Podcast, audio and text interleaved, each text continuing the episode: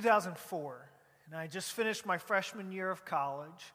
And me and several of my buddies, we decided that we are going to we're going to take a, a, celebration of, of our uh, freshman year finishing well and passing and, uh, and we're going to take a trip and we're going to go camping at Turkey Run anybody been to Turkey Run before camping it's a, it's a great place and uh, while we were there, we were trying to figure out some things to do, and we decided that, uh, that we are going to take a canoe trip.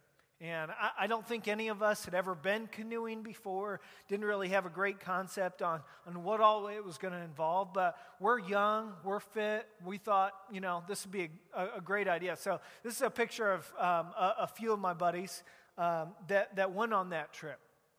And uh, so we get to the place um, Sugar Creek Canoe Rentals, okay? And here's a little map of, uh, we start uh, up to the right there, and we got to make it all the way down. And uh, they gave us, they asked us what trip we wanted to go on, okay? There's like a three mile, a six mile, a 10 mile, and a 15 mile, and then there's like a two day trip, and we didn't have, we didn't have two day, you know, plans or didn't have two days to do it. So we're like, you know, five college guys. We all got something to prove. There's no question we're doing the 15 mile trip, okay? No question at all. And uh, so, what we didn't really pay attention to was the five to seven hours, but typically, like your average college guy, we didn't feel like that applied to us, okay? Um, and like I said, we're, we're young, we're fit, and we, we thought we could handle this. And, you know, as, as we we're getting off the bus, um, to, to go down this, uh, this river. Um, I remember us saying, See you at the finish line to everybody else, because that's how fast we are planning on uh, making it down the trip. And so we, we didn't really come prepared uh, for this trip. And we get a couple miles into the trip. Uh, the sun is blazing down on us. It's 85 degrees. Uh, the current isn't as fast because the uh, we hadn't got a lot of rain that year, and so it's kind of slow going. And uh, so we're sweating. And about the time where you would st- take a stop and, and have a snack and a drink break, we realize we have made a tragic mistake. We have not brought any food or any drink on a 15 mile canoe trip. I did bring sunscreen because I burn really easy, and that is apparently more on the forefront of my mind than food. And it was crazy. And so it took us not five to seven hours, but it took us eight hours to make it down this 15 mile trip. And so by the time we finally get to the end of this canoe trip, we are so hungry and so thirsty. And to the point where we had contemplating drinking this nasty river water. But we didn't for fear that we wouldn't be able to keep anything down after we got back. And so we get back to our campsite and we realize again that we have not really planned very far in advance, and all we have is some raw steaks and soda neither of which are good for somebody that is really hungry in the moment and somebody that's really thirsty in the moment. Because soda doesn't really quench your thirst. Uh, many times it makes you more thirsty. And so we didn't really enjoy the last leg of the trip, and, and we ended up having to go uh, out to a gas station, the closest gas station, and buy a bunch of junk food uh, because it was immediately edible and like lots and lots of water to, to replenish our dehydration that we had been having. We were thirsty at the end of that trip. And t- today, we're talking about thirsty. We're talking about Jesus being thirsty. Jesus experienced thirst similar to this, but on a much larger scale. After being beaten and bloodied and then hanging on the cross, Jesus was experiencing extreme dehydration. And so, as he's hanging there on the cross, I can just imagine the things that are going through his mind. Uh, you know, the, the things like, you know, God has, has tasked me to this, and I'm almost there. I'm almost to the finish line. I've almost completed everything that's been done, but you know, I'm experiencing all these, you know, the pain of, of being beaten and bloodied, and, and now I'm, I'm thirsty. And it says in John 19, verses 28 and 29, it says this Later, knowing that everything had now been finished, he's almost there, and it says, And so that scripture would be fulfilled, Jesus said, I am thirsty. And a jar of wine vinegar was there. So, soaked, so they soaked a sponge in it. They put the sponge on a stalk of the hyssop plant and lifted it to Jesus' lips. Jesus said, I am thirsty. I think there's three key points that, that we need to look at as it, as it pertains to this text for us today. I think the first is that in this text, Jesus is fulfilling what the prophets said would happen. Psalm 69, verse 21 says, They put gall in my food and gave me vinegar for my thirst.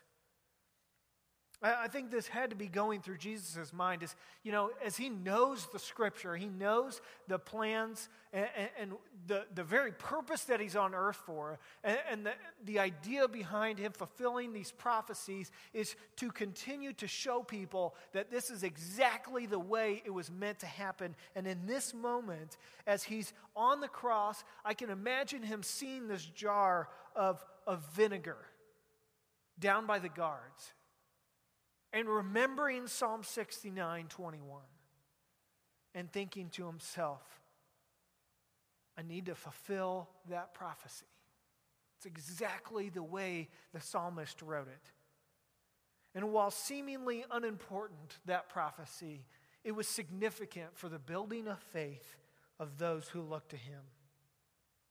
The second key thing that I think we should, we should look at here is that because of this passage, because we see Jesus being thirsty, we know that Jesus can identify with us in our suffering. We know that we aren't alone when it comes to suffering and physical needs. Jesus was a human here on this earth. He experienced real pain and real loss. He wept when his friend Lazarus died, he experienced the exact same emotions that we experience.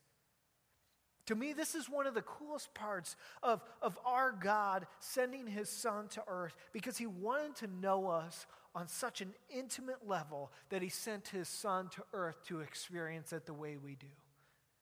How cool is that? Hebrews 4, verses 15 and 16 say this for we do not have a high priest who is unable to empathize with our weaknesses, but we have one who has been tempted in every way, just as we are, yet he did not sin. Let us then approach God's throne of grace with confidence, so that we may receive mercy and find grace to help us in our time of need. That's so incredible that, that a God would love us so much that he, he would want to experience the exact same things that his creation would. He didn't have to.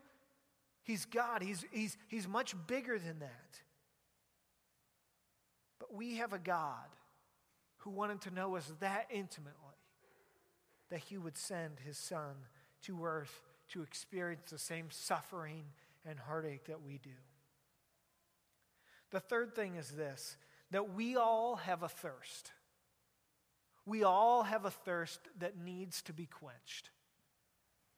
I love this analogy because in this, we know we've all had times when we've, we've been really thirsty. We all experience thirst, maybe on, on a daily basis. We all experience this, this idea of, of being thirsty, of needing liquid refreshment. And so we've all been thirsty at times, but what we're talking about is much bigger than just a physical thirst. It's a thirst for God. I thirst for knowing that there is a God bigger than us out there. I, I love the, the idea that, that there's a, some God that, that wants to know me on such a deep level and also can do something about it, that can empathize with our suffering, but also has the power to fix it.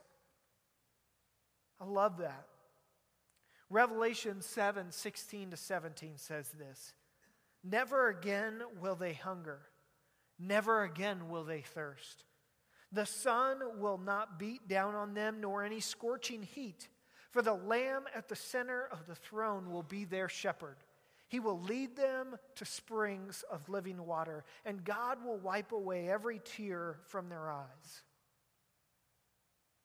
For the Lamb at the center of the throne will be their shepherd, and he will lead them to springs of living water. We all are thirsting for something. We all have that desire, that need for something bigger than we are. And I know that if you're like me in the story that I told, you know, at the end of the day, at the end of the canoe trip, when we got back to the campsite and we were just thirsting for something, and we tried to fulfill that thirst with soda pop, and all we really needed was water. And it didn't quench our thirst because it was, it was a fake. And soda couldn't, couldn't fix that. It couldn't, it couldn't quench the thirst that we had. And the same way, the things of this world will not quench the thirst you have for something bigger. God designed us and created us to have a thirst for Him. We need to acknowledge that and embrace that, that the only true quenching thirst of our thirst comes from the one who can lead us to springs of living water. Jesus is the only one that can satisfy the thirst that we have for God in our lives. We need to trust He knows exactly what He's doing, that He knows how we feel, that He's been through the suffering, and that He can quench the thirst that we have. Let's pray. God, we know that there is no substitute for you. We know that there's no substitute for the thirst quenching ability that you have, Father. And God, thank you for sending someone like Jesus to, to come down to earth. God, to experience life here, to experience real suffering, real physical pain and ailments, and God, to empathize with who we are and the life that we live. God, thank you for that. Thank you for creating us in that way and sending a, a being a loving God who, who cares that much for us. God, help us to not seek out different things to fulfill our thirst that only you can quench, but to trust in you, God. And it's in your name that we pray. Amen.